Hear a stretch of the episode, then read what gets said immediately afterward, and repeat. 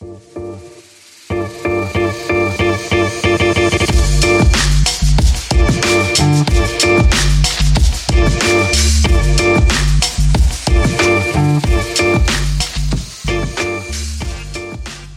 χαρά, είμαι ο Παναγιώτης Μένιος. Για χαρά, είμαι ο Δημήτρης Καραμάνης. Pick 'n' Popa, επεισόδιο 73. Γράφουμε Δευτέρα 6 Ιουνίου, αργά το απόγευμα, λίγες ώρες αφότου οι Golden State Warriors ισοφάρισαν τους Boston Celtics στους τελικούς του NBA σε 1-1 και λίγες περισσότερες ώρες αφότου η Λάρισα έχει δώσει ένα απρόσμενο suspense στα φετινά play-off της Α1, ισοφαρίζοντας τον Παναθηναϊκό σε 2-2 στους ημιτελικούς της Α1. Φυσικά, μας ακούτε στο sport24.gr, μας ακούτε και στις πλατφόρμες Spotify, Apple Podcast, Google Podcast, οπουδήποτε ακούτε τα αγαπημένα σας podcasts και φυσικά μας ακολουθείτε και στις σελίδες μας σε Facebook και Instagram, εκεί όπου παρακολουθούμε καθημερινά όσα συμβαίνουν στην τελική ευθεία που πια έχουν πάρει τα play-off σε όλα τα πρωταθλήματα του πλανήτη. Θα τα συζητήσουμε όλα αυτά, θα πάμε και μια βόλτα στην Ευρώπη και θα πούμε και περισσότερες από μία φορές κουράγιο και δύναμη στον Μέγα Πάμπλο Λάσο που μας στεναχώρησε. Μας στεναχώρησε όχι ο Πάμπλο Λάσο, η είδηση για το έμφραγμα που υπέστη και βρίσκεται στο νοσοκομείο. Δεν έχω καταλάβει ακριβώς τη σοβαρότητα. Έχεις καταλάβει, έχεις διαβάσει κάτι παραπάνω? Κοίτα, πριν ξεκινήσουμε να γράφουμε, έβγαλε μια νέα ανακοίνωση η Real ότι ήταν στην εντατική, βγήκε από την εντατική και τον παρακολουθούν οι γιατροί. Βελτιώνει την κατάσταση της υγείας. Μάλιστα. Προφανώς αυτό επισκιάζει οποιαδήποτε άλλη κουβέντα και για πλέον σε οποιοδήποτε πρωτάθλημα και προφανώς και της ΑΣΕΜΠΕ. Ο Λάσο, ο οποίος το ξέρετε ότι είναι για το αγαπημένος του podcast για όλο αυτό το πρόγραμμα και τον τρόπο με τον οποίο έχει δουλέψει την τελευταία δεκαετία στην Real. Πρωτού ξεκινήσουμε όλα αυτά, πρωτού δούμε πού είμαστε με τους τελικούς του NBA. And now for something completely different. Θέλω να μου πεις τι έχεις πάθει. Μου τα έλεγες off air σε μια εκδήλωση που βρεθήκαμε με Δημήτρη, έστα να ζήσετε το Σάββατο το βράδυ, και κάτι μου έλεγες εκεί για τους αετούς της ΑΕΚ, της Αγιάς Σοφιάς. Έχει αρχίσει και μετράει αντίστροφα που θα μπείτε στο κοινό γήπεδο και έχεις αρχίσει και παρανοείς. Τρελαίνομαι, ρε φίλε. Να σου πω κάτι. Τι να σου πω. Έχουμε δύο αετούς. Δεν ξέρω αν το ξέρετε. Έχουμε έναν ζωντανό, κανονικό, τον Οδυσσέα, ο οποίος μάλλον. Έχουν και ονόματα, όντως. Βέβαια. Εντάξει, να σου πω την αλήθεια, εγώ προς το Κωνσταντίνο θα το έβλεπα, ξέρεις. Ναι.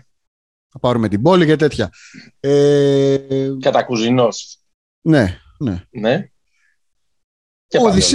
Ο Οδυσσέας συνάντησε τον μεταλλικό αετό. Έχουμε μια κατασκευή απ' έξω, ουγγρική από ό,τι έχω δει, και αυτό είναι... Μας σηκώνεται η τρίχα, Παναγιώτη, καταλαβαίνεις. Αυτά, δηλαδή τα βλέπουμε κάθε μέρα εμείς οι αεξίδες. Τι μου λες τώρα NBA Finals και ιστορίες. Εδώ περιμένουμε να μπούμε, να μπούμε στις πολεμίστρες από κάτω με τους αετούς. Okay. Καλή τύχη. Εγώ να κουρευτώ θέλω να πάω στο καινούργιο γήπεδο και όλα τα υπόλοιπα. Εννοείται. Και εγώ θα πάω να κουρευτώ. Εγώ αγόρι μου θα πάω να βάλω μαλλιά για να πάω να κουρευτώ στο καινούργιο γήπεδο. Κατάλαβες, τέτοια προσμονή έχω. Μάλιστα. Ωραία. Ακούστηκες, φίλε. Να περάσουμε στον επόμενο. Να περάσουμε στην επόμενη γραμμούλα. Και η επόμενη γραμμούλα είναι Warriors Celtics 1-1. Μετά την εύκολη επικράτηση της ομάδας του Στεφ Κάρι με 107-88 στο δεύτερο τελικό. Θυμίζουμε ότι το πρώτο με ένα επικό τέταρτο δωδεκάλεπτο το είχαν πάρει οι Celtics κάνοντας το break με 120-108 και τώρα η σειρά γυρίζει στην Βοστόνη. Εδώ και αρκετά χρόνια, σε περίπτωση που έχετε να δείτε NBA πολλά χρόνια, έχει πάψει το 2-3-2. Η σειρά είναι 2-2-1-1-1. Το λέω. Ξέρω εγώ αν υπάρχει κάποιος ο οποίος δεν το έχει αντιληφθεί. Και πάμε να δούμε λίγο γεγονότα και ερωτήματα μετά από αυτά τα δύο πρώτα παιχνίδια. Δηλαδή, θέλω να πω ότι εγώ δεν είμαι πάρα πολύ σίγουρος ότι έχω βγάλει πολύ μεγάλα συμπεράσματα για τη σειρά. Να έρθω να σου πω, άκου να δεις, Καραμάνη, εγώ την έχω ξεκλειδώσει αυτή τη σειρά και μπορώ να σου πω ότι θα γίνει με ακρίβεια στα επόμενα μάτς. Δεν μου φαίνεται κάτι τέτοιο. Δεν σου φαίνεται, δεν σε έχει σοκάρει κάτι, ρε παιδί μου, αυτό? Δεν είναι μόνο ότι δεν με έχει σοκάρει κάτι. Εγώ, υπάρχει, παρότι το δεύτερο μάτς εξελίχθηκε σε πολλά με λίγα, υπάρχει μια εικόνα ισορροπίας και θα σου πω τι εννοώ. Στην πραγματικότητα, κάθε παιχνίδι κρίθηκε από ένα 12 λεπτό. Ναι, ναι.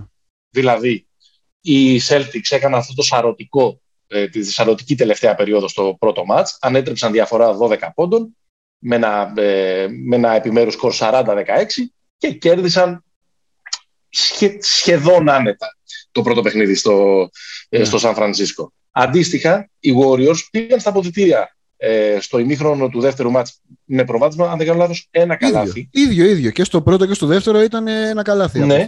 Και διαλύοντας τους Celtics με 35-14 στην τρίτη περίοδο, ουσιαστικά είχαν καθαρίσει το μάτς, καθώς μετά από 36 λεπτά ήταν μπροστά με συν 23. Στο τελευταίο 12 λεπτό δηλαδή, ο Ντόκα δεν πήγε καν στον κόπο να επιχειρήσει ένα καμπάκι και ξεκούρασε τους βασικούς.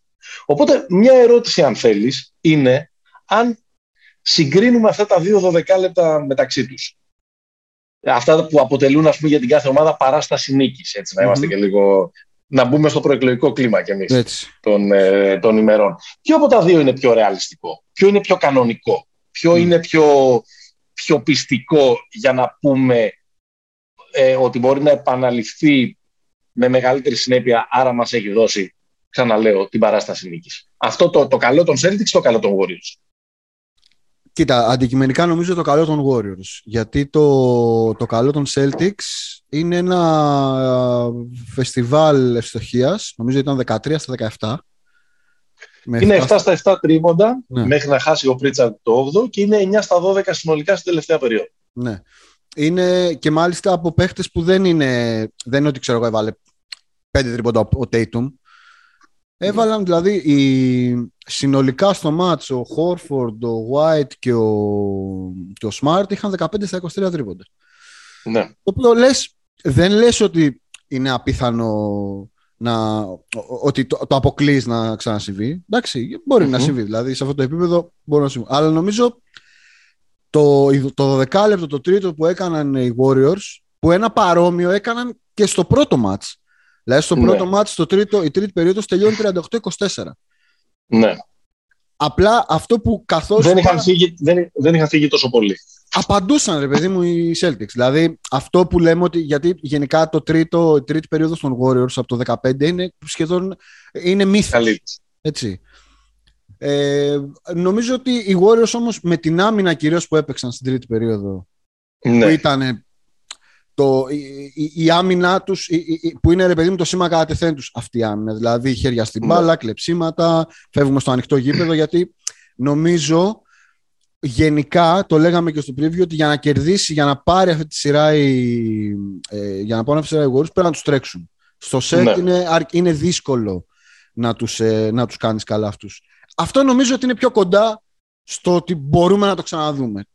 Το άλλο είναι λίγο ρέντα, ρε παιδί μου. Δηλαδή, όχι ότι δεν έπαιξαν καλά οι Celtics, αλλά. Πολύ καλά, γιατί μην υποτιμούμε και την άμυνα που έπαιξαν οι Celtics στο τέταρτο 12 λεπτό του πρώτου μάτς. Ήταν δηλαδή μια άμυνα. Και εκεί εντυπωσιακή, όχι μόνο για το τελικό παθητικό, αλλά κυρίως γιατί, ρε παιδί μου, δεν μπορούσαν να τους περάσουν στο 1-1 στο πρώτο μάτς. Ναι, στην τέταρτη περίοδο του πρώτου μάτς. Δεν μπορούσαν να τους περάσουν. Είναι απλό. Δηλαδή, μην πάμε σε πιο σύνθετα πράγματα σχετικά με το switch all κτλ.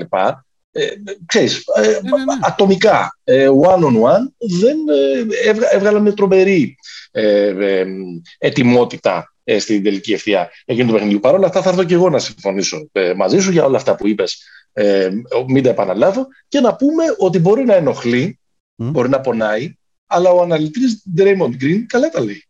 Εννοείται ότι καλά. Δηλαδή, όταν είπε μετά το έκτο μάτς, μετά το πέμπτο μάτς του Βοστόνη Μαϊάμι, εντάξει, λέει με τη Βοστόνη θα παίξουμε. Νευρίασαν εκεί πέρα, πήραν το έκτο μάτς, οι Heat. Δηλώσεις επί δηλώσεων, ο Χάσλεμ να λέει: Κοίτα, εδώ αγόρι μου στην κάμερα, τι έχει να γίνει κτλ. Μας υποτιμάς κτλ. Τελικά εκ του αποτελέσματος τους δικαιώθηκε. Οι Celtics πέρασαν, έστω και στο 7ο παιχνίδι. Και επίσης στη συνέντευξη τύπου μετά το πρώτο παιχνίδι των τελικών, λέει: Εντάξει, οκ, τι έχουμε. Χόρφορντ, White και Smart 15 στα 23. Εντάξει, οκ, καλά είμαστε. Εντάξει, ναι, το έχουμε. Μην ανησυχείτε. Εντάξει, πολύ arrogant. Να το λες αυτό το επίπεδο, αλλά το δεύτερο μάτς το δικαίωσε. Ναι. Στο δεύτερο μάτς είναι εντυπωσιακή η μετάπτωση των Χόρφορντ Σμάρτ. Από τους 44 πόντους έβαλαν 4. Ναι, ναι. Από 10 στα 15 τρίποντα είχαν 0 στα 3 και ο Χόρφορντ δεν είχε καν προσπάθεια. Ο Χόρφορντ των 6 εύστοχων στο πρώτο μάτς. Ο Χόρφορντ δεν είχε σουτ στο πρώτο ημίχρονο. Είχε 0 στα 0. Εντάξει, τώρα είναι εύκολο να απομονώνεις τέτοιες λεπτομέρειες από τη στατιστική και να βγάλεις έτσι βαρύγδουπα συμπεράσματα. Είναι κάπως βαρόμετρα όμως. Με ποια έννοια? Με την έννοια, ρε παιδί μου, ότι χρειάζονται κάποιον ο οποίος να είναι consistent τρίτος στην επίθεση οι Celtics, πίσω από τους δύο, από τον Τέιτουμ και τον Μπράουν. Γιατί οι άλλοι δύο είναι δεδομένο ότι θα έχουν μια παραγωγικότητα. Είδες δηλαδή τον Τέιτουμ ότι ακόμα και στο πρώτο παιχνίδι, το κακό του επιθετικά, 3 στα 17, δεν κάνω λάθος, ήταν ένα μάτσο το οποίο όμως είχε 10 πόντους και 13 assists. Δηλαδή πρόσφερε 36 πόντους στο ενεργητικό. Ναι. Αντίθετα, δεν μπορεί να πει κανείς ότι επί της ουσίας επιθετικά χθες ο Σμαρτ και ο Χόρφορντ ήταν όσοι παρόντες. Δεν είναι ότι έδωσαν με κάποιον άλλον τρόπο. Όχι, όχι, καθόλου. Να σου πω που θεωρώ ότι είναι πολύ μεγάλη σημασία τους. Λέγαμε από την αρχή της σεζόν, ακόμα και όταν άρχισαν οι Celtics να παίζουν καλύτερα και με οδηγό την αμυνά τους, ότι σιγά σιγά προσπαθούν λίγο να φύγουν από αυτό το iso ball. Δηλαδή μία κατοχή ο Brown, μία κατοχή ο Tatum. Αν οι άλλοι δεν τα βάζουν, δεν είναι aggressive, δεν παίρνουν μπάλες, το αντανακλαστικό τους είναι να καταλήγουν εκεί. Και μάλιστα στη συνέντευξη που το είπε και ο Χόρφορντ. Είπε ότι εμάς το παιχνίδι μας πρέπει να είναι το drive and kick, πρέπει να μοιραζόμαστε την μπάλα. Ήταν ένα, πώς να το πω, υπόγειο λίγο ψιλοκράξιμο στους δύο που φόρτωσαν πάρα πολύ με δικές τους προσπάθειες. Πήραν πολλές προσπάθειες μόνοι τους. Ναι. Αυτό είναι νομίζω ένα πράγμα, το ότι η μέθοδος, ρε παιδί μου, των Celtics έχει μια πολύ μεγάλη αναβάθμιση στην άμυνα, αλλά και η επίθεση έχουν κάνει μια προσπάθεια να λειτουργήσει λίγο πιο ομαλά. Αν οι γύρω δεν τα βάζουν, θα γίνουν είναι πάλι αυτό το άιζομπολ. Ότι όταν τα πράγματα πάνε στραβά, βγάζουμε τον κακό μας σε αυτό. Άμα βγει με ένα-δυο ποτηράκια παραπάνω, ας πούμε. Έτσι. Αυτό είναι. Όταν τρακάρουν πάνω στην καλή άμυνα των Warriors ή δεν έχουν μια τρίτη επιλογή ή δεν είναι ζεστή όπως ήταν στο πρώτο μάτς, τους βγαίνει η κακή συνήθεια του χειρόμπολ και στον έναν και στον άλλον. Και ξέρεις, και εκεί εντάξει, προσπαθεί ο Ντρέιμοντ με κάθε τρόπο να τους εκνευρίσει και τους δύο. Δηλαδή είναι καταπληκτικό αυτό. Και ο Τέιτουμ συνήθως δεν είναι και παπαδοπέδι αυτός, δεν είναι εύκολο. Αλλά τον Μπράουν, ας πούμε, τον επηρέασε, τον εξενέβρισε, που λέγανε. Στο δεύτερο τώρα, ρε φίλε. Ο Μπράουν παίζει εκεί και έχει πάει κολέγιο εκεί. Νιώθει είναι το σπίτι του εκεί. Κάτσε τώρα. Έρχονται οι φίλοι του, τον βλέπουν να του κάνεις τώρα τραμπουκισμό. Πού είχε πάει κολέγιο ο Μπράουν? Μπέρκλι, Καλιφόρνια. Ναι. Βέβαια. Κάπως τον είχα καταχωρημένο ότι ήταν Κεντάκι. Όχι. Είναι από την Ατλάντα, από τη μαρτυρική. Ναι, από την Ατλάντα είναι. Τον έχουμε δει και στα μάτια. Αλλά κολέγιο UCAL. Όχι UCLA. UCAL, έχεις δίκιο. Ναι, σωστό. Λοιπόν, πάμε σε κάτι άλλο που συζητούσαμε την προηγούμενη εβδομάδα και το είχες βάλει εσύ ως παράγοντα που θα κρίνει τη σειρά. Το shoot. Το τρίποντο. Η σειρά μέχρι τώρα έχει και πολύ τρίποντο και καλό τρίποντο. Δηλαδή, οι Warriors έχουν βάλει 34 στα 82, 41%, και οι Celtics έχουν βάλει 36 στα 78, 46%. Δηλαδή, κοντά είναι και σε volume και σε ευστοχία. Απλά οι Celtics είχαν αυτό το πρώτο μάτς με τα 21 στα 41 που πήραν φωτιά. Αυτό μας έκανε κάπως να μην πάρουμε χαμπάρι ότι στο ίδιο μάτς οι Warriors είχαν 19 στα 45, δεν είχαν λίγα. Ναι. Μήπως αυτό το πράγμα τελικά, εντάξει, επειδή θεωρώ δεδομένο ότι άμα τραβήξεις λίγο η σειρά, θα δούμε και ένα κακό shooting παιχνίδι και από τους μεν και από τους δε.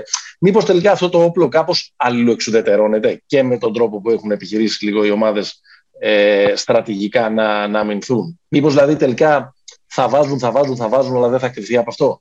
Κοίτα, άμα γυρίσει το πρώτο παιχνίδι, κρίθηκε από αυτό. Δηλαδή, κρίθηκε ότι Να σου πω τι θεωρώ ότι είναι πολύ σημαντικό. Θεωρώ ότι αν το ποσοστό είναι κοντινό, όπως είναι τώρα, έχουν προβάδισμα οι Celtics. Γιατί οι Warriors είναι μια πολύ καλύτερη shooting ομάδα, που μπορεί να είναι πολύ πιο σταθερά στο 42-43%. 38% έχουν στα playoffs οι Warriors. Αλλά ξέχωρα από τα ποσοστά, ξέρεις ότι έχουν τους παίκτες που μπορούν να κάνουν τρομερό μάτς πίσω από τη γραμμή. Κοίτα, νομίζω ότι παραμένει καθοριστικός παράγοντας, γιατί οι Celtics, και αυτό αν θες το συζητάμε και πιο μετά, η επίθεσή τους δεν μπορεί, είναι δομημένη πάρα πολύ στο εξωτερικό σουτ. Αν και παίζει ένα παράδοξο. Ουσιαστικά το συζητήσαμε πριν, όλη αυτή την κουβέντα που κάναμε για το driving. Υπάρχει ένα παράδοξο, το οποίο έχει εξήγηση. Το παράδοξο είναι ότι ενώ οι Celtics είναι η πιο ψηλή ομάδα, δεν έχουν τόσο πλεονέκτημα μέσα. Και ο λόγος είναι ότι η άμυνα των. Ο πρώτος λόγος είναι ότι οι Celtics δεν κυνηγάνε τα mismatch. Δεν είναι αυτός ο τρόπος τους. Δηλαδή δεν είναι να πάρεις ένα pick and roll, να πάει ο Στεφ με τον Χόρφορντ και να τον μποστάρει. Δεν προτιμούν αυτόν τον τρόπο επίθεσης. Και ο άλλος είναι ότι η άμυνα των Warriors, στο βαθμό που κλείνει προς τα μέσα και βουτάνε όλοι στην μπάλα και έχουν πολύ active, πολύ ενεργούς παίκτες να βουτάνε την μπάλα, είναι πολύ δύσκολο να φτιάξεις παιχνίδι από μέσα. Άρα επιλέγουν είτε να τις πάνε και να σουτάρουν, είτε να επιτίθεται στο close out. Κατάλαβες αυτό που έκανε ο Μπράουν κατά κόρον στο πρώτο μάτι και χθες. Ναι, δεν διαφωνώ κατά ανάγκη με αυτό που λες. Πάντως θεωρώ ότι όσο περισσότερο εξωθήσουν οι Celtics τους Warriors να σουτάρουν έξω από τα 7-25, όσο μεγαλώνει το volume από 40-45 γίνεται 50, είναι τόσο καλύτερο για τους Celtics, όχι τόσο χειρότερα. Ναι, συμφωνώ. Σε αυτό που λες συμφωνώ. Οι Warriors έχουν προβάδισμα κοντά στο καλάθι. Απλά λέω έχουν περισσότερους τρόπους. Ναι, πάνε μέσα ρε παιδί μου. Δεν έχουν περισσότερους τρόπους. Και ο λόγος που γίνεται αυτό, αν δεν έχεις να συμπληρώσεις κάτι, όχι. Είναι ο Στεφ. Ναι. Το έχουμε αναλύσει πάρα πολλές φορές. Δεν λέμε και κάποια σοφία. Το έχουν αναλύσει και μερικά εκατομμύρια επίσης που βλέπουν μπάσκετ. Χρόνια τώρα. Ο άνθρωπος αυτός είναι, επειδή μπορεί να είναι απειλητικός ακόμα και αν βρίσκεται σε άλλο γήπεδο, δημιουργεί ένα τεράστιο, δημιουργεί χώρους, δημιουργεί διαδρόμους, είναι μια κινητή παραγωγή spacing με τον τρόπο με τον οποίο απασχολεί την αντίπαλη άμυνα, που δεν έχει το δικαίωμα να τον αφήσει από τα μάτια της ούτε δευτερόλεπτο. Και εγώ με αυτό που έχω μπερδευτεί από αυτά τα δύο πρώτα μάτς, που ο Στεφ είναι καλός. Ναι. Έως αρκετά καλός. Έως πολύ καλός. Πολύ καλός, ναι. Καλά, εντάξει, ναι. Θα καταλάβεις που το πάω. Αν τελικά είναι προτιμότερο για τους Celtics να έχουν μια στρατηγική, όσο μπορείς να πεις ότι το εφαρμόζω αυτόν τον Κάρι, ότι ρε παιδί μου θέλεις να πάρεις 35 σουτ και να χάσουμε από σένα. Ναι. Από το να σε κυνηγάμε παντού και να μας ματώσουν και οι πολύ ικανοί υπόλοιποι που έχει το Golden State. Ναι. Δηλαδή έχω την εντύπωση ότι επειδή ο Στεφ έχει αυτά τα εκρηκτικά πράγματα που σχεδόν δεν τα έχουμε δει από άλλον παίκτη της ιστορίας, σαν το πρώτο 12 λεπτό του πρώτου μάτς, γυρίζει όμως αυτό. Γυρίζει. Και όπως γύρισε. Ενώ αντίθετα, ο τρόπος, νομίζω, και τελειώνω γιατί σε έχω πάρει μονότερμα, ο τρόπος με τον οποίο χθες έσπασε στο τρίτο δεκάλεπτο, διέλυσε σαν καυτό μαχαίρι το βούτυρο της άμυνας των Celtics, είναι χειρότερο αν είσαι Ουντόκα. 1,7 πόντι ανακατοχή όταν κάνει pick and roll ο Στεφ στα δύο πρώτα μάτσα. Πολύ ψηλό. Λέει άπεινα αυτό. Κοίτα, αυτό που λες ότι οι Celtics θα προτιμούσαν να παίρνει ο Κάρι 35 σουτ, νομίζω είναι δεδομένο. Αλλά ο Κάρι είναι ένας από τους πιο έξυπνους ανθρώπους. Ναι, προφανώς, ναι. Οπότε δεν θα τους το δώσει αυτό. γιατί ξέρει ότι όλος το οικοδόμα βασίζεται στο μοιράζουμε την μπάλα και όλα αυτά. Παρ' όλα αυτά, αυτό που το είδαμε χτες είναι ότι επειδή οι Warriors έχουν πάρα πολλούς τρόπους να σε σκοτώσουν, έχουν έναν βασικό με 7.000 παραλλαγές που είναι αυτά που τις motion offense και όλα αυτά. Απ' την άλλη χτες είδαμε ότι για 6-7 λεπτά με το που ο Στεφ ζητούσε screen για κεντρικό pick and roll, το οποίο είναι ένα πράγμα το οποίο δεν το βλέπεις. Δηλαδή δεν έχεις δει το Στεφ να παίζει σαν το Harden, παιδί μου, σαν τον Ντόντσιτ. Ναι. Είναι πολύ πιο, δηλαδή ο Στεφ κλασικό να αφήνει την μπάλα, κόβει, κάνει. Ο Στεφ ζήταγε μπάλα εκεί, έπαιρνε το screen, έβλεπε ότι οι άλλοι δεν ανέβαιναν. Δεν είναι ότι ακριβώς έπαιζαν drop, δεν ανέβαιναν, γιατί υπάρχει και ένα πράγμα, ρε παιδιά, πώς να το πω, δομικό. Δεν μπορεί ο Τάις και ο Χόρφορντ να ανεβαίνουν στα 8,5 μέτρα. Yeah. Όσο γρήγορα μπορεί να ανεβαίνει, δεν ξέρω, ο Τέιτουμ. Οπότε εκεί τους βομβάρδισε. Θα το έχουν στο νου τους, στο τρίτο μάτς αυτό προφανώς στις Celtics και στα επόμενα. Αλλά γενικά έχει πολλά πράγματα που μπορεί να δωρήσει. Και πάντα κατά τη γνώμη μου, επειδή τείνουμε πολλές φορές να βγάζουμε πολύ μεγάλα συμπεράσματα εκ του αποτελέσματος, πάντα έχει να κάνει λίγο και με τη βραδιά και με τις δυνάμεις που έχεις μέσα σου. Δηλαδή, δεν νομίζω ότι άλλαξε κάτι δραματικά μεταξύ του πρώτου και του δεύτερου μάτς. Απλά η άμυνα των Celtics στο πρώτο μάτς ήταν πολύ πιο solid. Αυτό που λέγαμε πριν. Δηλαδή, και χθες ήταν κουρασμένοι, ήταν λιγότερο συγκεντρωμένοι, ήταν σε κακή βραδιά, σκόρπισαν στο τρίτο 12 λεπτό. Ναι, ναι. Κοίτα, να πούμε τώρα, για να αποκαταστήσουμε το όνομα και την τιμή μας. Ναι. Φαινόταν πολύ λογικό το 1-1 στα δύο πρώτα μάτια. Ναι, σίγουρα. Κάπως έτσι θα γινόταν. Δεν θα γινόταν δηλαδή έτσι. Δηλαδή με 2-12 λεπτά, ούτε νομίζω ότι, για να γυρίσω στο αρχικό σου, ούτε νομίζω ότι έχουμε βγάλει κάποια τρομακτικά συμπεράσματα. Πέρα από ένα, για μένα ένα είναι το πιο βασικό συμπέρασμα και ανησυχητικό, αν θέλεις. Δηλαδή ξεκίνησες εσύ με το ποιο είναι πιο αντιπροσωπευτικό δεκάλεπτο και είπαμε Warriors. Ναι. Στη σειρά το πιο ανησυχητικό πράγμα είναι το δίδυμο Poole-Thompson στην εξίσωση μακροπρόθεσμα. Ανησυχητικό για τους Warriors. Ανησυχητικό για τους Warriors. Δεν είναι. Κοίταξε, ο Clay δεν είναι καλά στα δύο πρώτα παιχνίδια. Έχει σουτάρει με 30%. Εντάξει, για τον Poole δεν συμφωνώ απόλυτα, γιατί στο τρίτο 12 λεπτό ήταν καλός. Και όχι μόνο επειδή το βάλαν το. Ναι, το έκανε 1,5 12 λεπτό, ναι. Εντάξει. Ναι, είναι πολύ κακός για 6-12 λεπτά στη σειρά. Όχι κακός, πολύ κακός. Και εκεί, ξέρεις, μαζί με την ομάδα παίρνει φωτιά, όντως, και αυτός. Όντως, λες ότι εκεί μπορεί να το γυρνάει. Εντάξει, ακόμα και ειδικά στην ιεραρχία μιας ομάδας όπως είναι οι Warriors, εντάξει, δεν είναι αστείο να συζητάμε ότι είναι ο ηγέτης. Είναι ένας παίκτης που παίζει καλά, συνήθως τα παίζει καλά και η ομάδα. Μιλάω τώρα για το ανώτατο επίπεδο που έχουμε φτάσει. Εσύ πιστεύεις, ας πούμε, ότι ο Poole, ας πούμε, να σου τρέξω ένα παράδειγμα. Ναι.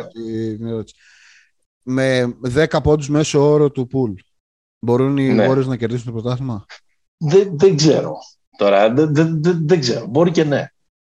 Γιατί δεν ξέρεις από πού μπορούν να τις βρουν. Γιατί αν έχει 10 πόντους ο Poole και βγαίνει από τον πάγκο Porter και βάζει 15 σε αυτά τα παιχνίδια, ναι, μπορεί να το κερδίσουν. Δηλαδή κάθε παιχνίδι έχει τη δική του ιστορία. Το θέμα είναι ότι αυτόν τον Clay, όπως είναι, ναι, που δεν έχει ζεσταθεί ακόμα. Εγώ επιμένω ότι είναι πρόβλημα πίσω.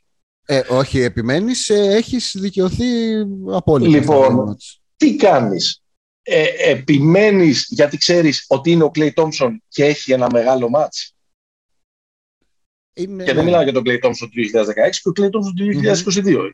Έχει μεγάλο μάτς. Είχε μεγάλο μάτς και στον προηγούμενο γύρο. Αυτός έκλεισε τη σειρά με τον Dallas. Ακριβώς. Ή σιγά σιγά σε μια σειρά που ενδεχομένως να γίνεται όλο και πιο σκληρή, όλο και πιο αίμα και άμμος, όλο και του μειώνεις τα λεπτά ή δεν τον βάζεις να κλείνει τα παιχνίδια. Δεν ξέρω, νομίζω είναι δύσκολο, είναι πολύ δύσκολο το ερώτημα αυτό. Και με όλο το συναισθηματικό που περιβάλλει την ιστορία του Clay. Γιατί, okay, ο Κέρι είναι top προπονητής, δεν παίρνει αποφάσεις με βάση το συνέστημα, αλλά όλοι ξέρουμε ότι στην ιστορία του Κλέι υπάρχει. Ναι, ρε, τον αγαπάνε όλοι, δεν υπάρχει. Ναι. Και είναι και λογικό έτσι. Δηλαδή, λογικό είναι. Αλλά είναι προφανές ότι ο δεύτερος καλύτερος παίκτης των Warriors είναι ο Wiggins, δηλαδή να ξεκινήσουμε από εκεί. Δεν είναι, δεν είναι καν ο Ντρέιμοντ στη σειρά. Εντάξει, ο Ντρέιμοντ νομίζω χθες είναι. Είναι ρε, εντάξει, αλλά ο άλλος ρε φίλε αναμένει καταθέσεις, οι άμυνες δεν υπάρχει. Εκείνο το viral στιγμιότυπο που έχει κάνει screen σχεδόν σε όλη την πεντάδα των Celtics για να βάλει ένα τρίποντο ο Στεφ είναι καταπληκτικό. Screen NFL όμως, έτσι, όχι. Ναι. Έχει κάνει ένα fake, ας πούμε, στην αρχή ουσιαστικά απλά για να βάλεις σημασία στην επίθεση.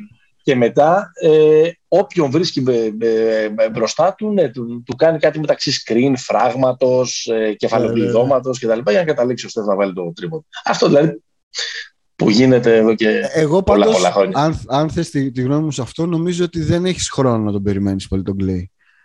Δηλαδή, ναι. Και τώρα ειδικά που γυρίζει, που έχει και επιλογές. Δηλαδή έχει Γκάρι Πέιτον να βάλει στην πεντάδα. Ναι, σωστό. Που ήταν εξαιρετικός. Αλλά από την άλλη, ρε παιδί μου, δεν υπάρχουν οι θεοί του μπάσκετ που αυτή τη στιγμή το γεγονός ότι καθόμαστε και κάνουμε αυτή τη σύγκριση μπορεί να πέσουν να μας. Όχι, δεν κάνουμε σύγκριση. Λέμε τη δεδομένη χρονική στιγμή. Ναι, εγώ δεν θέλω να πω. Παρότι.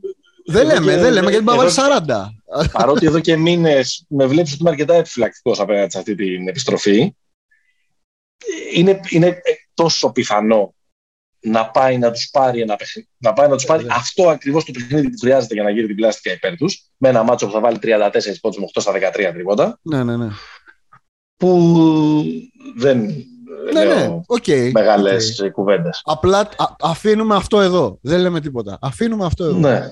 Για να σας λέμε ότι άμα ψηλοδικαιωθεί, ότι σας τα λέγαμε στο επεισόδιο μετά το δεύτερο παιχνίδι. Ναι. Λοιπόν, βλέπω ότι έχεις κάτι και για τον Τέιτουμ εδώ. Εντάξει, ναι. Το ψηλό είπαμε αυτό. Ότι σε ένα μάτς έχεις τον Τέιτουμ με 3 στα 17 και 13 assist. Ναι. Στο άλλο έχεις Τέιτουμ με 28 πόντους, φωτιές και όλα αυτά, αλλά καταλήγει με μείον 36 στο plus minus. Εντάξει, τώρα αυτό το plus minus. Εντάξει. Μην το υποτιμάς το plus minus. Αυτό που θέλω να πω το είπαμε πριν. Ότι στο ένα μάτς ο Τέιτουμ ήταν facilitator, δημιουργός, κομμάτι της ομάδας στην επίθεση και όλα αυτά. Διάβαζε τα double team και όλα αυτά, μοίραζε, έκανε. Στο άλλο το πήρε λίγο επόμου. Και το επόμου... ρε παιδί μου, αλλά όλα είναι το αποτελέσμα του. Δηλαδή θέλω να πω ότι αν το πρώτο μάτς για τον α ή το β τρόπο δεν είχαν τη ρέντα που έλεγες και εσύ πιο πριν οι Celtics και δεν είχαν μπει αυτά τα σουτ, θα συζητάγαμε απόνο Τέιτουμ από τον πρώτο τελικό της καριέρας του. Αν η γιαγιά μου δηλαδή είχε ρουλεμάν που έλεγε και ο Τζιμάκος.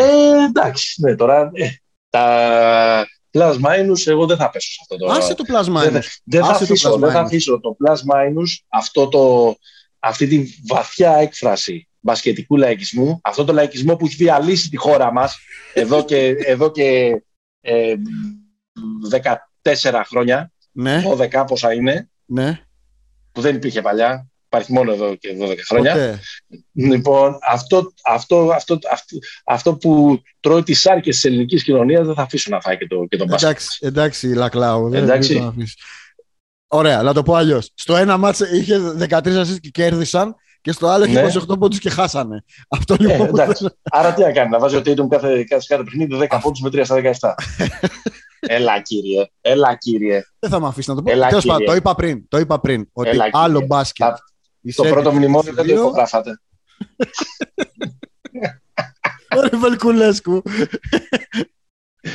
Πάρε έναν οποιοδήποτε. Εντάξει, μην μου πεις το Λεμπρόν ή το Γιόκιτς. Όχι. Ξέρεις, έναν όχι top παίχτη. Ρολίστα πολυτελείας, αν θέλεις. Ας το πούμε κάπως έτσι. Από οποιαδήποτε ομάδα του NBA θέλεις και βάλ τον είτε στους Celtics είτε στους Warriors για να γύρει αυτή η μέχρι τώρα ισορροπημένη σειρά υπέρ της μιας ή υπέρ της άλλης πλευράς. Να βάλω έναν ή δύο. Έναν και έναν, ναι. Όχι, θα βάλω έναν. Δηλαδή θα πω ότι αυτός ο παίκτης αν ήταν ή στη μία ή στην άλλη, νομίζω θα ήταν. Ωραίο. Ο Desmond Bain του Memphis. Γερό παιδί. Αμυντικούρα, δεν τον περνάς. 46% ναι. στο τρίποντο. Ναι. Ψιλοεξαφανισμένος στα πρώτα γερά πλέον της καριέρας του. Τραυματίας. Με τους Warriors ήταν εκπληκτικός. Ναι. Θα πάω με Desmond Bain. Μου ταιριάζει πάρα πολύ. Μου ταιριάζει πολύ στους Celtics, γιατί τους λείπει γενικά κόσμος στην περιφέρεια μετά το Smart. Ναι. Και από την άλλη Warriors, εντάξει, στους Warriors όποιον θες πετάς μέσα, και άμα μείνετε και σουτάρει είναι μια χαρά. Αυτόν, δεν πάω σε μεγάλα budget. Πάμε εκεί. Ναι. Εγώ θα πάω για τους Celtics. Θα ήθελα τον Pat Beverly. Ο Χριστός και Παναγία. Αυτό δεν θα αντεχόταν να το δούμε, ρε φίλε. Smart, Beverly, Draymond. Καλά, αφενός μεν για να γίνει χούλια μας, που το λένε οι Θεσσαλονικοί. Ιωνικός προσδευτική. Λοιπόν, και αφετέρου δε, γιατί απέναντι σε αυτό το τρομερό firepower που έχουν οι Warriors, ένας ακόμα elite αμυντικός, γιατί μπορεί να είναι πολλά άλλα κακά πράγματα ο Beverly, αλλά elite αμυντικός είναι. Ναι. Νομίζω ότι θα. Εσύ δεν θα δεις μπάσκετ ή το κομπρακάει. Εγώ σου λέω, η εκφώνηση είναι πάρε ένα παίχτη για να γύρει πλάστια υπέρ της μίας ή της άλλης πλευράς. Okay. Χωρίς να είναι χωρίς όμως να είναι ένας superstar, έτσι. Mm. Δηλαδή, δεν θέλω να σου πω, θα βάζω τον Jay Rue στους Celtics για να πάρει το πρωτάθλημα. Χαίρομαι πολύ. Η αλήθεια είναι το Middleton σκέφτηκα με τη μία, αλλά λέω όχι. Και θα έχεις το δίκιο σου. Κοίταξε τώρα από την άλλη πλευρά, στο Golden State. Εντάξει, εδώ ίσως να κλέβω λίγο. Άμα καταλάβεις ότι κλέβω πολύ, επανέφερε με στην τάξη. Ναι. Κάποιον από αυτούς που δεν είναι αδέρφια, αλλά εγώ πάντα νομίζω ότι είναι αδέρφια, τους Bridges. Ναι. Όχι, εντάξει. Καλά είσαι. Εντάξει. Τώρα ο Μίκαλ, είναι αρκετά elite. Αλλά και ο Miles νομίζω ότι μια χαρά θα τέριαζε για να δώσει λίγο βάθος παραπάνω στα φτερά. Ναι, ναι. Για να αντιμετωπίσουμε τους δύο Jays ως Warriors. Μίκαλ, ναι, έμπαινα. Ο άλλος... καλά, Μίκαλ, εντάξει. Ναι. Και ο άλλος, σκέψτε τον σε μια πιο... κοίτα, επειδή είχαν τον Νούμπρε, ναι. που είναι η ίδια κοψιά και παίζουν και στην ίδια ομάδα τώρα, έχω λίγο bias απέναντι σε αυτή την κοψιά, τέλος πάντων. Μίκαλ, ναι, πολύ καλός. Ναι. Μη σου πω και Crowder, για να το χαμηλώσω κι άλλο. Ναι. Crowder στον έναν, Beverly στον άλλον. Ναι, και μετά σε πείραξε που... Αυτό λέω. Και μετά σε πείραξε που εγώ έβαλα τον Beverly. Λοιπόν, έχουν πάντως ωραία συζήτηση φετινή τελική μέχρι τώρα. Είναι. Και εντάξει, νομίζω ότι και για 6-12 λεπτά ήταν και πολύ ωραία. Mm. Για 6. Καταλαβαίνετε θέλω να πω. Θέλω να πω ότι απλά το τελευταίο μάτς χάθηκε το suspense και βλέπαμε το Hauser στο τέλος. Ναι. Αλλάζει η πρόβλεψή σου? Όχι. Τρώμαξα λίγο στο πρώτο, αλλά Warriors στα 7. Ναι. Και εγώ θα μείνω στους Warriors. Στα 6 είχα πει. Το βλέπω ακόμα. Okay. Αλλά πηγαίνω πιο πολύ προς εσένα και τα 7 παρά προς τα 5 ή κάτι τέτοιο. Δεν βλέπεις Celtics ακόμα? Όχι. Την άλλη ομάδα. Κοντά είναι, ρε παιδί. Δεν ξέρω. Αλλά επιμένω. Τα λέμε τόση μισή ώρα μιλάμε γι' αυτό. Ότι η παράσταση νίκης μέχρι τώρα είναι πιο πιστική των Warriors. Να έρθουμε στα δικά μας. Πάμε. Λοιπόν, πριν θα κλείσουμε με Ελλάδα, γιατί ξαφνικά είδες τι λέγαμε την προηγούμενη εβδομάδα, ότι δεν έχει συζήτηση αυτό, τι θα γίνει και μπλα μπλα μπλα. Ναι. Να που έχει βάλει έτσι λίγο φωτιά στον κάμπο. Λίγο spice στα play-off της Α1 η Λάρισα, αλλά πάμε μια βόλτα από την Ευρώπη. Έγραψε κάτι ωραίο στη σελίδα μας στο Facebook το Σαββατοκύριακο, οπότε σου δίνω το τιμόνι που λέμε. Ναι, είχαμε εντυπωσιακούς. Θα ξεκινήσω από το πιο εντυπωσιακό, που ήταν η τελική της VTB στη Ρωσία. Ναι. Όπου πραγματικά η Ζενίτ έπαιξε γενικά η σειρά των τελικών, βλέποντάς τους, εγώ είδα τα δύο τελευταία μάτς που πήρε η Ζενίτ, αλλά ψάχνοντας και βλέποντας το δεύτερο μάτς, μάλλον το τέταρτο μάτς της σειράς που κέρδισε η Τσέσικα 111-110, μιλάμε παιδιά για απίστευτους τελικούς. Και η Ζενίτ του μεγάλου Τσάβη Πασκουάλ γύρισε από το 3-1, ως άλλος Λεμπρόν Τζέιμς, ο Τσάβη. Ναι. Του πήρε 4-3, ακριβώς όπως ο Λεμπρόν, και αυτός με δύο διπλά. Δηλαδή δύο διπλά στη Μόσχα, στο 5ο και στο 7ο μάτς. Και η Ζενίτ πήρε το πρώτο πρωτάθλημα της ιστορίας της στη VTB. Ναι. Το πρώτο. Στη VTB είναι το πρώτο. Δεν ξέρω αν έχει πάρει παλιότερο πρωτάθλημα Ρωσίας. Ναι, σε αυτή τη λίγκα από το 2008 είναι το πρώτο. Μάλιστα είναι το πρώτο πρωτάθλημα. Έχει πάρει ένα ηχήμκι στη VTB. Και όλα τα άλλα είναι τσεκά από τη μέρα που ξεκίνησε η διοργάνωση. Μιλάμε τώρα για μια Zenit που ξεχάστε ακριβώς αυτό που βλέπαμε όλη τη σεζόν. Μια αρκετά διαφορετική. Δηλαδή ο Τάισον Κάρτερ ήταν κολόνα του Λαβρίου. Μιλάμε για αυτό το παιδί. Εντάξει, ο MVP της σειράς ήταν ο Μίκη. Ο Τζόρνταν. Ναι, ο Τζόρνταν Μίκη, που ήταν τρομερό και πολύ old school battle το Μίκη Μιλουτίνοφ στη σειρά. Ο Μιλουτίνοφ ήταν ο καλύτερος παίκτης της ΕΣΕΚΑ. Πολύ ωραία τελική, πολύ ωραία τελική. Κρίμα που, ξέρεις, είναι αυτό το πλαίσιο, ρε παιδί μου, λόγω της ρωσικής εισβολής. Κάπως τους είχαμε ξεχάσει λίγο. Ναι. Τίτλοι τέλους, κύκνιο άσμα, πες ό,τι θέλεις, για τον Δημήτρη Τούδη, ο οποίος πια είναι Φενέρ και Εθνική Ελλάδας, μετά από 8 χρόνια στην ΕΣΕΚΑ και δύο κούπες ευρωπαϊκές, σωστά. Δύο. Και τρομερά επιτυχημένη παρουσία εκεί πέρα. Τι έχουμε στην Ισπανία, αυτό που έπαθε ο Πάμπλο Λάσο, το έμφραγμα, τα επισκιάζει όλα. Είδαμε στη μάχη της Βαρκελόνης, στην Πανταλώνα, να κάνει διπλό. Με vintage εμφάνιση, άντε Τόμιτς. Ναι, και εκεί η σειρά είναι στο 1-1. Ναι. Και το άλλο πόσο είναι? Το άλλο νομίζω είναι 2-0, αλλά δεν το έχω τώρα υπόψη μου. Το Real Μπασκόνια. Ναι. Εντάξει, καταλαβαίνουμε όλοι ότι για εκεί πάει, για Μπάρτσα Ρεάλ. Τουρκία είχαμε πολύ ωραία φάση. Ναι. Η σειρά των ημιτελικών πήγε στο 2-2, η Γαλατά του Πιστιόλη με τον Αταμάν, με τρομερό ντιμποστ στα 34-33 πόσο είναι. Αλλά εντάξει, το πέμπτο, ξέρεις, πάτησαν οι άλλοι τον Νίτρο και τους ισοπαίδωσαν. Αυτό είναι τρομερό, γιατί η Φενέρ φέτος που παίζει τόσο όσο. Ναι. Δηλαδή, από τη μία είναι κάπως γοητευτικό, αλλά από την άλλη λες ότι το να μην τιμωρηθεί είναι στα όρια της ύβρεως, ας πούμε. Εντάξει, είναι σαν πώς πάμε στο μπασκετάκι και μαζευόμαστε μια μέρα 11 άτομα και παίζουμε καλά και τους κερδίζουμε και μας βλέπουν οι άλλοι στο πρόγραμμα και νομίζουν ότι είμαστε καμιά ομαδάρα και στο επόμενο μαζευόμαστε 5, χάνουμε για 50.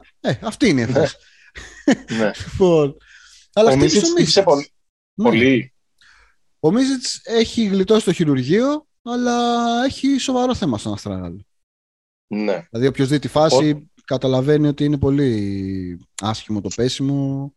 Για τους τελικούς Για τους τελικούς δεν νομίζω ότι προλαβαίνει ο Μίσιτς τους τελικούς με τη Φενέρ, η οποία έχει πέρασει 3-1 την Ταρουσάφακα. Οπότε μπορεί και να έχουμε κάτι εκεί. Μπορεί, βέβαια. Ναι. Κατά τα άλλα, μιας και είμαστε σε αυτό το κλίμα της Τουρκίας και της ΕΦΕΣ, αν πάρει και τον Κλάιμπερν και τον Μπέικον και κρατήσει το Μίσιτς και τον Λάρκιν, αντί ζωή. Ξέρω εγώ, ας πούμε, μήπως. Λίχτο. Ξέρω εγώ. Εντάξει, πάρ' το διπλό να φύγουμε, ας πούμε. Έχει πιάσει παραμάνα. Ανανέωσε Ντάνστον σήμερα.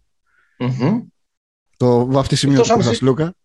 Ναι, εκτός αν φύγει ο Αταμάν και πάει να γίνει βοηθός στο NBA. Καλά, αυτό τις τελευταίες ημέρες. Αυτό πρέπει να γίνει. Αυτό είναι. Εντάξει, είναι επίπεδου. Και το λέμε έτσι. Αν μας ακούτε πρώτη φορά, κακώς. Να μην το πάρετε της μετρητής. Είναι επίπεδου Μπόρατ, άμα γίνει αυτό.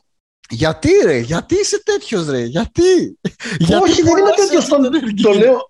Δεν τον αγαπώ. Δηλαδή θέλω να πω ότι μπορεί να δημιουργήσει τέτοιο σεισμικό εφέ, ας πούμε, με αυτά που μπορεί. Αν και θα είναι μετρημένος. Πολύ μετρημένος θα είναι. Που εντάξει, δηλαδή σκέφτομαι να πηγαίνει να κάνει τώρα αταμανισμούς. Στο Σαν Αντώνιο. Σαν Αντώνιο ή οπουδήποτε. Όχι, το λέω με αγάπη, όχι με... Το cultural του πράγματος βάζεις εσύ. Ναι, μην το πάρετε. Το λατρεύουμε τον έργο. Όχι, δεν το αγαπάμε απλά. Εννοείται. Και επίσης έχουμε άλλα δύο. Το ένα είναι ότι ξεκινάνε αύριο οι τελικοί που έχουμε καρφώσει από την αρχή της χρονιάς. Βίρτους Μιλάνο, Βίρτους Μπολόνια, Αρμάνι Μιλάνο. Με πλεονέκτημα της έδρας. Βίρτους Μπολόνια. Ναι. Θυμόμαστε όλοι και πέρυσι το 4-0 του Σάσα Τζορτζεβιτσίπη του Ettore Messina. Ναι. Σκούπα της μεγάλης ομάδας Μπολόνια. Και τώρα που γράφουμε, ναι, γίνεται το τζάμπολ στο Αστέρας Παρτιζάν, που είναι ο 5ος. Κόλασιτς στο Βελιγράδι. Α, μπράβο. Αυτή είναι ωραία σειρά, οπότε να τελειώνουμε, πάμε να το δούμε. Ναι. Λοιπόν, το ματζ είναι φανταστική σειρά, αφού κατάφερε και από το 2-0 γύρισε ο Ζότσου. Το 2-2 δεν είμαστε, όποιος κερδίσει σήμερα. Όποιος κερδίσει σήμερα παίρνει την κούπα και το εισιτήριο για την Ευρωλίγκα. Μάλιστα. Λοιπόν, έχουμε τίποτα άλλο από τα Euro Battles, κάτι άλλο, κάποιο πρωτάθλημα Φιλανδίας που πιθανότατα βλέπεις? Όχι. Μόνο εσύ και οι συγγενείς των παικτών. Όχι, έχουμε όμως νέα για το Ευρωμπάσκετ. Έχουμε ότι θα παίξει ο Ντράγκιτς, το οποίο είναι ωραίο πράγμα. Να ξαναδούμε το δίδυμο που σάρωσε την Ευρώπη το 2017. Από ό,τι φαίνεται, θα τα πούμε βέβαια στην πορεία, φαίνεται να έρχονται όλοι σε αυτό το Ευρωμπάσκετ. Δηλαδή παίζει να είναι πιο εντυπωσιακή διοργάνωση εδώ και πολλά χρόνια. Θα το δούμε. Ναι. Έλα να έρθουμε τώρα λοιπόν στα δικά μας. Εκεί που δουλειά δεν είχαμε και λέγαμε βαρετά τα play-off και δεν έχει τίποτα και θα πάνε όλα με 2 και 3-0 και ακόμα και τελικοί μοιάζουν κάπως άνοστοι, αφού ο Ολυμπιακός είναι σε πολύ καλή κατάσταση, καλύτερη κατάσταση από τον Παναθηναϊκό κτλ. Έχει έρθει ξαφνικά η Λάρισα του Φώτη Τακιανού, κερδίζοντας τα δύο μάτς στην έδρα της, και στο πρώτο μάτς ζόρισε και τον Παναθηναϊκό και στο Άγκα. Έχει φέρει τη σειρά στο 2-2. Εντάξει, προφανώς εξακολουθεί ο Παναθηναϊκός και είναι το απόλυτο φαβορί, αλλά εντάξει, γιατί να ονειρευτούν και οι άνθρωποι ότι μπορεί και να πάνε στον τελικό. Μια χαρά έχουμε παίξει μέχρι τώρα. Και είναι και μια σειρά που δεν είναι μόνο ότι έχει ένα απροσδόκητο suspense, έχει σηκώσει και μια μεγάλη κουβέντα, ξέρεις, με όλη αυτή την εσωστρέφεια που έχει ο Παναθηναϊκός τα τελευταία χρόνια, με όλες αυτές τις αλλαγές. Υπάρχει μια αδιανόητη γκρινιά. Αν παρακολουθεί κανείς το μπασκετικό Παναθηναϊκό Twitter, είναι απόλαυση. Είναι σαν να βλέπει κανείς ένα reality, ας πούμε, 24 ώρου βάσεως. Είναι κι όλος αυτός ο νευρικός κλονισμός που έδειξε να παθαίνει και ο Παναθηναϊκός σαν οργανισμός χθες. Δηλαδή με το Βόβορα, με το περίφημο μιμ του Βόβορα να του βγει τα μάτια έξω, με τον Νέντοβιτς να αρπάζεται, με τον Νέντοβιτς να κάνει το tweet που έλεγε κάτι για τις μαμάδες εκείνων που τον εγκαλούσαν, με τον Παπαπέτρου που, όχι ότι βγει, ο Παπαπέτρου είναι μοναδικός για μένα που έχει πει αυτά που έπρεπε να πει και δίκαιος αυτά που έχει πει. Αλλά γενικώς έχει βγάλει μια εικόνα ο Παναθηναϊκός ότι είμαστε λίγο και στα πρότειρα της Ευρωπαϊκής κρίσης. Είναι λίγο meltdown αυτό που γίνεται από χθες. Και εντάξει, υπάρχει και πολλή καζούρα. Δηλαδή, υπάρχει και επίσκεψη του μεγάλου μετόχου, νομίζω, Δημήτρη Γιανακόπουλου, σήμερα στα γραφεία της ΕΟΚ. Υπάρχει ένα σούσουρο. Παράπονα για διαιτησία, για διεξαγωγές αγώνων κτλ. Όλα αυτά έχουν δώσει κάπως ένα χρώμα. Είναι και μια ωραία, και δημιουργούν και ένα έδαφος για μια καζούρα έτσι ωραία. Δηλαδή, αυτό το έχω διαβάσει σε πολλές διαφορετικές παραλλαγές τις τελευταίες μέρες, τις τελευταίες ώρες που λένε, γράφουν οι Ολυμπιακοί, ξέρω εγώ, στα social. Μην ανησυχείτε, στο ΣΕΡ θα ανάψουμε τα condition. Επειδή το μάτς χθες στη Λάρισα έγινε χωρίς κλιματισμό, τώρα αυτά είναι. Να το σοβαρέψουμε λίγο, είναι για τα δέντρα. Δηλαδή, δεν μπορεί να γίνει ένα παιχνίδι ενέκτη 2022 κάπου που σχεδόν 40 βαθμούς Κελσίου και να γίνει χωρίς κλιματισμό. Δεν είχε γίνει ο περίφημος τελικός στο Σαν Αντώνιο που πάθανε κράμπες ο Λεμπρόν. Εντάξει, ναι, αλλά εκεί θα το θυμούνται για. Ξέρεις. Είναι ότι έχει γίνει μια φορά σε έναν αιώνα. Και το Celtics Lakers στο Πρωτάθλημα. Οι περίφημες ιστορίες. Ναι. Που δεν ανάβανε τον κλιματισμό στα αποδυτήρια. Ναι. Τέλος πάντων, εντάξει, κοίταξε, αυτό που είναι ακόμα πιο σοβαρό είναι ότι εντάξει, δεν είναι δυνατόν να χτυπάει τώρα ο Παπαπέτρου όπως χτύπησε χθες. Δηλαδή, δεν μπορεί να γελία πράγματα είναι αυτά. Δεν μπορεί να χτυπάει ένας επαγγελματίας αθλητής να τραυματίζεται από πράγματα που έχουν να κάνουν με τις συνθήκες διεξαγωγής ενός αγώνα. Δηλαδή, εκεί για μένα είναι λίγο κομμένη η πλάκα. Ναι. Αλλά έκανε χειρουργείο ο Παπαπέτρου. Μπορεί να μην θέλω να βάλω κάτι άλλο στην κουβέντα. Βάλτο. Ότι εγώ δεν καταλαβαίνω γιατί δεν μας ικανοποιεί αυτό το πράγμα που γίνεται. Δηλαδή, ωραίο η Ολυμπιακο-Παναθηναϊκή καζούρα, αλλά ρε παιδί μου, τι πρωτάθλημα θέλουμε. Θέλουμε ένα πρωτάθλημα που έστω επειδή μια ομάδα υπερβαίνει λίγο τον εαυτό της και επειδή μια άλλη ομάδα είναι σκιά του εαυτό της και του ονόματός της, βλέπουμε όμως μια συναρπαστική σειρά, ή θέλουμε να βλέπουμε σειρές σαν το Ολυμπιακός Προμηθέας που ήρθε 3-0 με 110 πόντους διαφορά σε 3 μάτς. Εννοείται.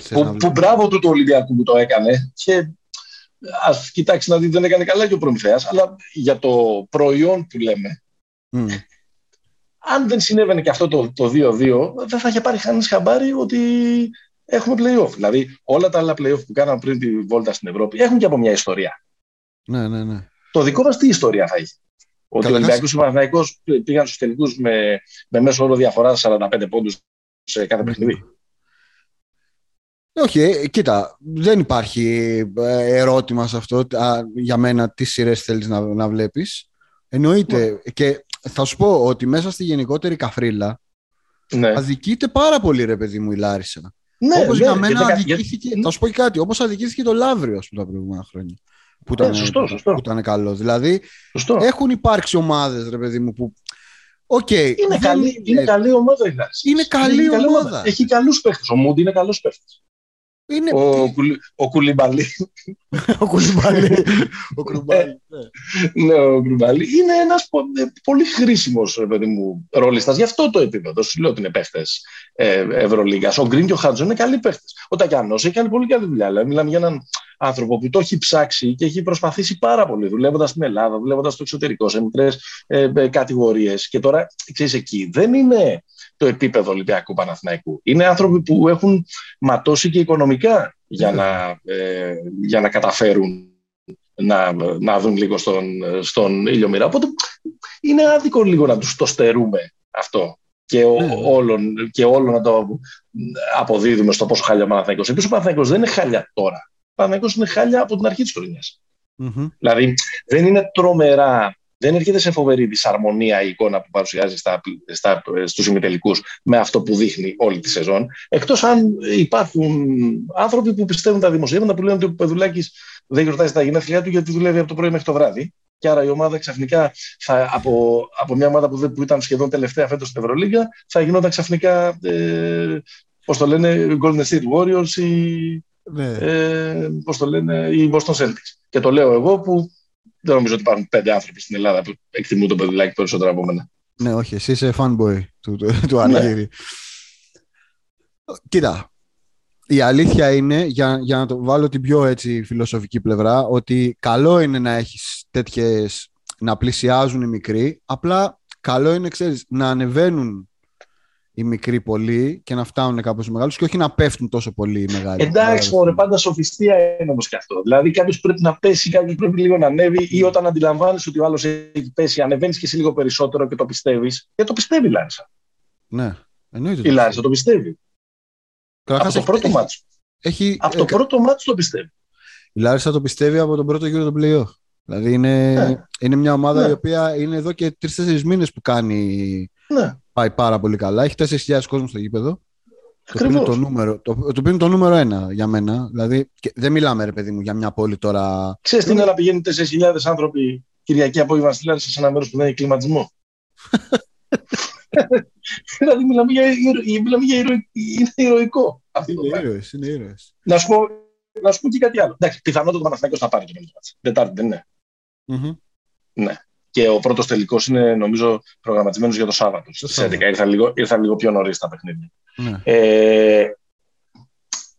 Νομίζω ότι όποιος έχει δει έστω και λίγο μπάσκετ τη φετινή χρονιά, καταλαβαίνει ότι ξεκινάει ως ακλόνητο θα ξεκινήσει ο Ολυμπιακός σε μια σειρά τελικών με τον Παναθηναϊκό, αν τελικά γίνει, ότι ξεκινάει ως απόλυτο φαβορί ο Ολυμπιακός και για την καλύτερη ομάδα και γιατί έχει περισσότερη ποιότητα, βάθος και γιατί τον κερδίσει 4 συνεχόμενες φορές και. Αν υπάρχει μία πιθανότητα να δούμε γερή κόντρα, αυτή θα είναι επειδή ο Παναθηναϊκός θα έχει πάει πάρα πολύ ταλαιπωρημένος και στραπατσαρισμένος, όπως πάει δηλαδή ήδη. Ναι. Δηλαδή μόνο καλό μπορεί να του κάνει του Παναθηναϊκού αυτή η περιπέτεια που περνάει τώρα με την Λάρισα ενώπιση των τελικών. Δεν λέω ότι θα πάει να τους πάρει. Μετά ξαναλέμε Ολυμπιακός, ακλόνητο φαβορί κτλ. Ναι. Αλλά ότι μπορεί να τον κάνει πιο ανταγωνιστικό. Θα τον ζωντανέψει λίγο, λες. Ναι, από ότι θα ήταν. Θα τον συσπυρώσει, θα τον ζωντανέψει, ξέρεις. Ναι, ναι. Από το να ήταν. Να είχε περάσει, ξέρω εγώ, με ένα άκοπο 3-0. Νομίζω ότι θα πάμε, έτσι το λέω λίγο, θα τα πούμε βέβαια όλα αυτά την επόμενη εβδομάδα, θα ξέρουμε και θα έχουμε δει και το πρώτο τελικό, ότι πάμε ή για κάτι που θα μοιάζει με το 2015, όταν οι δύο ομάδες, ή με το 2016, και τις δύο χρονιές το πήρε ο Ολυμπιακός, αλλά με πολύ διαφορετικό τρόπο. Το 2015 ο Ολυμπιακός ήταν πάρα πολύ καλύτερος φιναλίστ της Ευρωλίγας και έπαιξε με ένα Παναθηναϊκό του Μανολόπουλου, αν θυμάσαι, του DJ Cooper και του Morgan. Και μοιραία πήγε το μάτς στο περπατητό 3-0 Ολυμπιακός, πήρε το πρωτάθλημα, νομίζω το πιο εύκολο πρωτάθλημα που έχει πάρει τα τελευταία πολλά χρόνια. Και το 2016 ο Παναθηναϊκός είχε ματώσει για να περάσει τότε τον Άρη. Χρειάστηκε 5ο μάτς και τότε για να περάσει τον Άρη, με τον Αργύρη Πεδουλάκη να έχει έρθει προς το τέλος της σεζόν στη θέση του Τζόρτζεβιτς. Αλλά έχουμε δει απίθανους τελικούς. Η καλύτερη σειρά που θυμάμαι είναι αυτή. Ο Παναθηναϊκός έχει σπάσει την έδρα στο πρώτο μάτς, κάνοντας ένα σχεδόν τέλειο παιχνίδι στο σεφ. Νομίζω ήταν ένα παιχνίδι που είχε 30 εντός παιδιάς εύστοχα για 28 ασίστη για 30 εύστοχα εντός παιδιάς, κάτι τέτοιο. Και μετά ο Ολυμπιακός παίρνει τα 3 επόμενα, 2 από τα 3 όμως με τα μυθικά μπάτζερ μπίτερ του Σπανούλη. Και το τελευταίο είναι το «και τώρα οι δυο τους».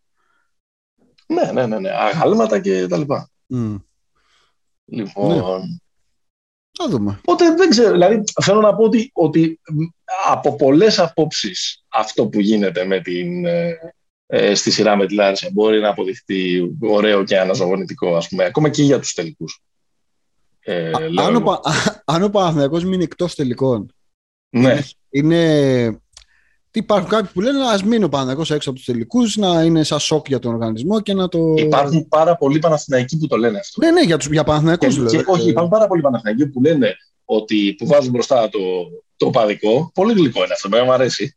Και λένε ότι κοίταξε, από το να πάμε τώρα και να ξεφτυλιστούμε που οι άλλοι είναι πολύ καλύτεροι, καλύτερα να μην τους δώσουμε τη χαρά να μας κερδίσουν. Που το έχουν πει σήμερα τουλάχιστον 5 Παναθηναϊκοί. Ναι. Αυτό το πράγμα. Αλλά για πες τι ήθελες να ρωτήσεις. Όχι αυτό, ότι αν. Πώς τη βλέπεις εσύ αυτή την οπτική? Εγώ νομίζω ότι είναι τεράστιο. Ναι, εντάξει. Θα είναι. Κάζο. Δεν βλέπω τίποτα καλό από αυτό. Καλά, δεν ξέρω αν υπάρχει κάτι καλό ή κάτι κακό. Είναι ότι. Εντάξει. Είναι κάτι που νομίζω θα είναι αδιανόητο, αλλά έτσι πως λειτουργεί αυτή η ομάδα, ποτέ είναι τόσο απρόβλεπτο το ότι μπορεί να προκαλέσει που δεν ξέρεις που μπορεί να κάτσει αυτή η μπίλια. Εντάξει, εγώ νομίζω ότι αυτός που έχει την περισσότερη αυτή τη στιγμή, σε αυτό που δεν θα αρέσουν πάρα πολύ όλα αυτά που γίνονται, είναι στον Μπαρτζόκα. Εννοείται. Γιατί, ξέρεις, όλο αυτό το ότι έχει ήδη απονεμηθεί το πρωτάθλημα στον Ολυμπιακό, χωρίς να γίνει η σειρά των τελικών. Οκ, εκεί μάλλον θα πάνε τα πράγματα, αλλά νομίζω θα το ζορίζει λίγο σχετικά με το πώς μπορεί να κρατήσει τη συγκέντρωση και της ομάδας εκεί που πρέπει και τα μυαλά μέσα στην κεφαλιά. Παρότι ο Ολυμπιακός ήταν τρένο με τον Προμηθέα, δηλαδή το. Τι έχουν πάει αυτοί κάθε εβδομάδα, έχουν μπαρμπεκιού και τρώνε. Τώρα είδα πάλι. Ναι, μπορεί να είναι αυτό με τα μπαρμπεκιού. Εσείς της Queen's AC, ρε εσείς. Νηστικούς τους είχε όλη τη χρονιά. Τι πράγμα είναι αυτό. Βρήκαμε και κάτι να κάνει ο AC όλη τη χρονιά επίσης. Εντάξει, αρχηγός bench mob που λένε. Bench mob. Αρχηγός του Πάγκου. Ναι. Ωραία. Να κλείσουμε να πάμε να δούμε Βελιγράδι. Ναι, πάμε Βελιγράδι. Και ήθελα να πω, θα το πω τώρα στο κλείσιμο, ότι εκεί που έκανε τα crossover, περνάμε τον Ατλαντικό και όλα αυτά. Ήθελα να πω, πάμε να περάσουμε τα Τέμπη. Δεν το προλάβα, αλλά θα το πω τώρα. Ναι. Να πάμε να δούμε το πέμπτο μάτς μεταξύ Ερυθρού Αστέρα και Παρτιζάν. Λοιπόν, αυτοί ήμασταν για σήμερα. Πλούσιο ήταν το μενού. Είχε απ' όλα. Και από Βαλκάνια μέχρι Καλιφόρνια. Μην ξεχνάτε, μας ακούτε στο sport24.gr, μας ακούτε στις πλατφόρμες, μας ακολουθείτε στο Facebook, μας ακολουθείτε στο Instagram, Pick 'n' Popa είναι τα handles. Μας διαβάζετε στο nbafanclub.gr με άρθρα κάθε εβδομάδα για όσα συμβαίνουν στην Αμερική, όπου όλοι ασχολούνται με τους τελικούς, όπως ξαναλέω, και Καραμάνης ασχολείται με τους Lakers. Λοιπόν, και επίσης, μπορείτε να το πείτε σε κάποιον για το Pick 'n' Popa. Μπορείτε να κάνετε share ένα επεισόδιο.